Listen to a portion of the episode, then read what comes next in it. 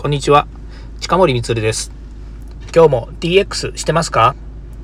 デジタルトランスフォーメーションで変化をつけたいあなたにお届けする DX 推進ラジオです。毎日配信していますので、よかったらフォローをお願いします。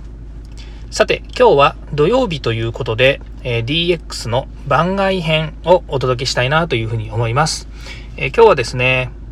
5月の15日の土曜日でですね、非常に天気も良くてですね、えー、だんだん暑くなってきています。で、そろそろですね、えー、梅雨に入るというようなニュースも来ていますので、だんだんですね、こう、天気が不安定というようなことも、えー、出てきましたね。で、まあ、コロナになってですね、外出せずに、えー、自宅でですね、仕事する機会も増えておりますので、なかなかですね、外に出て四季を感じるっていうようなことがですね、えー、コロナ前に比べるとですね、少ないような気もしますけれども、ニュースとかですね、そういったもので、えー、仕入れてですね、え自分自身の体のですね、コンディションを整えたいなというふうに思います。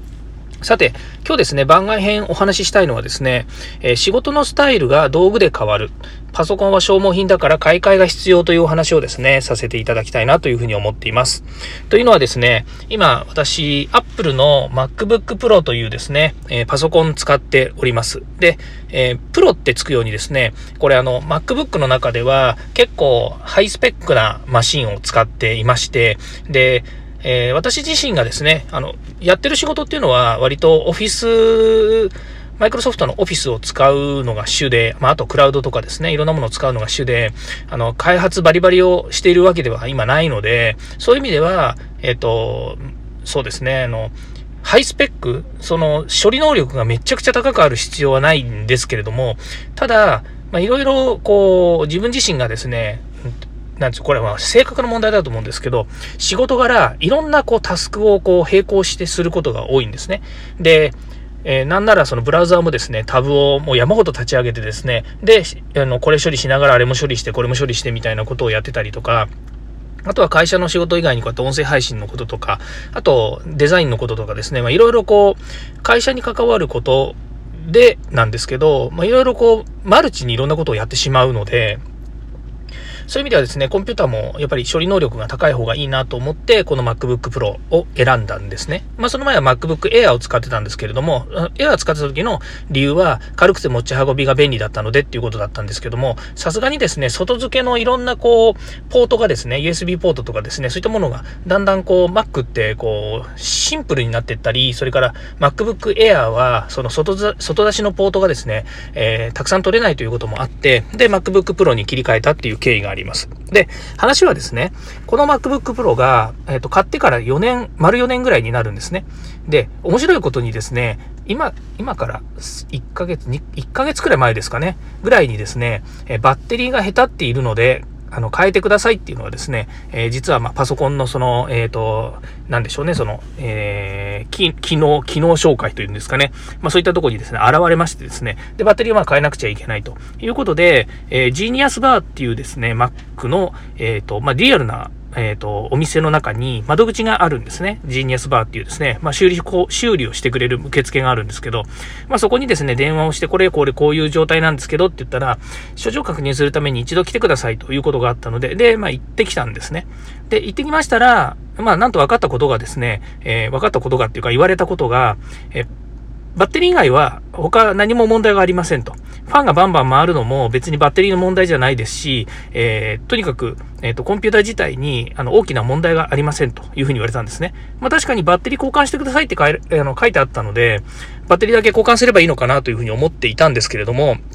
まあ、その他にですね、バッテリーもなんか無料で交換してもらえるのかなとかっていう淡い期待を持っていったんですが、まあ、実際にはですね、えー、まあ、4年ぐらい経つとですね、バッテリーもですね、2万円かかりますと言われました。で、まあ、2万円が欲しかったわけじゃないんですけど、一番困るのが、入院してくださいっていうふうに言われたんですね。で、1週間ぐらいやっぱりかかりますと。で、バッテリーだけ先に頼んで、後でも、あの、まあ、持ってきて取りに来てもらうんでも、いろいろチェックも入るので、3日間ぐらいかかりますって言われたんですね。で、私が持ってる Mac MacBook Pro が、そのタッチバーって言ってですね、Mac の中でも特殊ななんか機能がついている、まあ、ハード的に機能がついているですね、あのパソコンなので、えー、タッチバーとキーボードと、からタッチパッドっていうですね、まあ、いわゆるその、えっと、指でこう、あの、右左とかって動かせるタッチパッドっていうのがあるんですけど、それが一体化されてるらしくて、まあ、正直言えばモニターとマザーボードっていう、えー、コンピューターの、ま、心臓部が載っている基板があるんですけど、それ以外は全部交換だっていうふうに言われたんですね。それで2万円で変えてくれるってすごいなとか思うんですけども、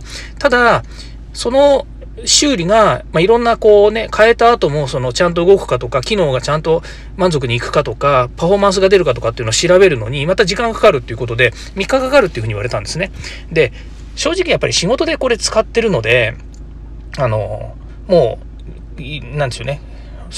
入院させられないわけですよ。3日間でも、やっぱりこうね、もしそれ以上伸びちゃったらどうするんだろうとかいうふうに思うとですね、やっぱり渡せないので、えー、どうしようかなと思ってたら、その、えっ、ー、と、ジーニアスバーの担当のエンジニアの方にですね、いやもうバッテリーだけ悪いだけなので、あの、もし電源ずっとつなぎっぱなしで、えー、仕事をする、もしくは、えっ、ー、と、何か用事をするんであれば、別にバッテリーなくてもいいでしょうと。バッテリーは今1時間ぐらい持つので、もうそのままにしといたらどうですかと。その代わり、えー、これがコロナが明けて、えーモバイルでやっぱり外でこういろいろこう長時間処理しなくちゃいけないっていうことがあるんだったらバッテリー交換したらどうですかと。そうじゃない限りは電源つなぎっぱなしだったら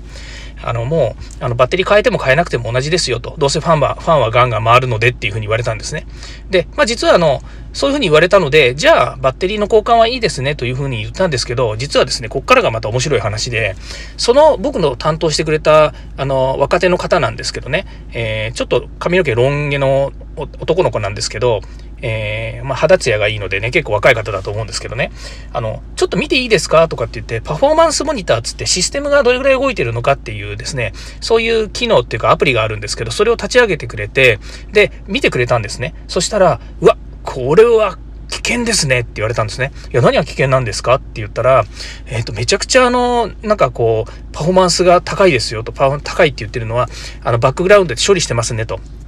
だけど、今、あの、再起動をかけたし、アプリも全部消しているので、そんなわけないですよねって話してたら、いやいやいや、某 Google さんの Chrome が、あの、バックグラウンドでかなり動いてて、ほぼ100%に近い状態でマシン動いてますよって言われたんですね。ええー、と思って、で、2、3回もう、再起動かけてるし、アプリも全部落としてから持ってきたのに、え、なんでそんな状態？と思ったら、やはりですね、まあ、その、ね、アプリケーションも一つの製品なので、その製品の仕様、仕様っていうのは、あの、やっぱり考え方っていうのがあるわけですよね。で、その考え方、思想にのっとってアプリって作られてるので、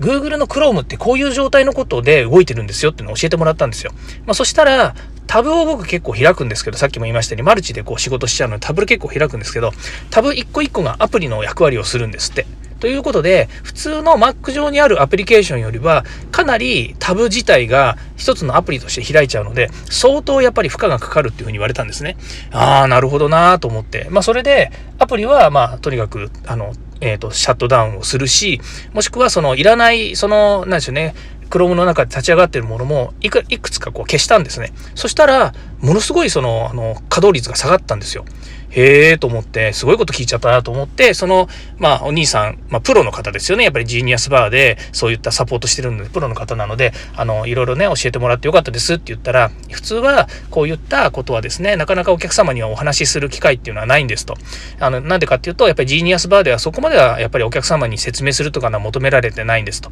ただ僕は個人的に、あの、コンピューターのことが大好きだし、そういうことをお客さんに説明するっていうのも自分の仕事だと思っているので、あの、普段から、あの、ちょこちょこやっぱりコンピューターのことと勉強してこういうことはお話しできるようにしてるんですって言われたんですね。うわ、すげえこいつプロだとか思って、こいつとか言っちゃいました。すいません。あの、この方はプロだなというふうに思って、まあ、すごい若手で、最初見た時に、まあ、若くてね、ロン毛で、トップイ兄ちゃんだなとか思ったんですけど、でもですね、すごい、あの、よくしてもらったし、いろいろ説明してくれたし、ほんとね、あの、気さくないい方で、うん、やっぱりプロの方っていいなというふうに思った、えー、まあ、いわゆるコンピューターを、あの、メンテナンスしに行ったって話なんですけども、まあそういうことでですね、パソコンは消耗品だから買い替えが当然必要だし、えー、ね、あの、今回みたいにですね、えー、まあ、えっ、ー、と、自分のパソコンのパフォーマンスが落ちたら嫌だなというふうに思うこともあります。で、道具だからね、愛着もあるんですけれども、ただまあ買い替えられないし、えー、このままね、こあの、マシン使えたらいいなというふうに思っているので、えー、このまま使っていこうかなというふうに思っています。はい、えー、今日もここまで聞いていただきましてありがとうございました。また次回もですね、DX に役立つ話題を提供していきます。えーよかったらいいねやフォロー、コメントお願いいたします。えーまた過去回も聞いてください。近森光でした。ではまた。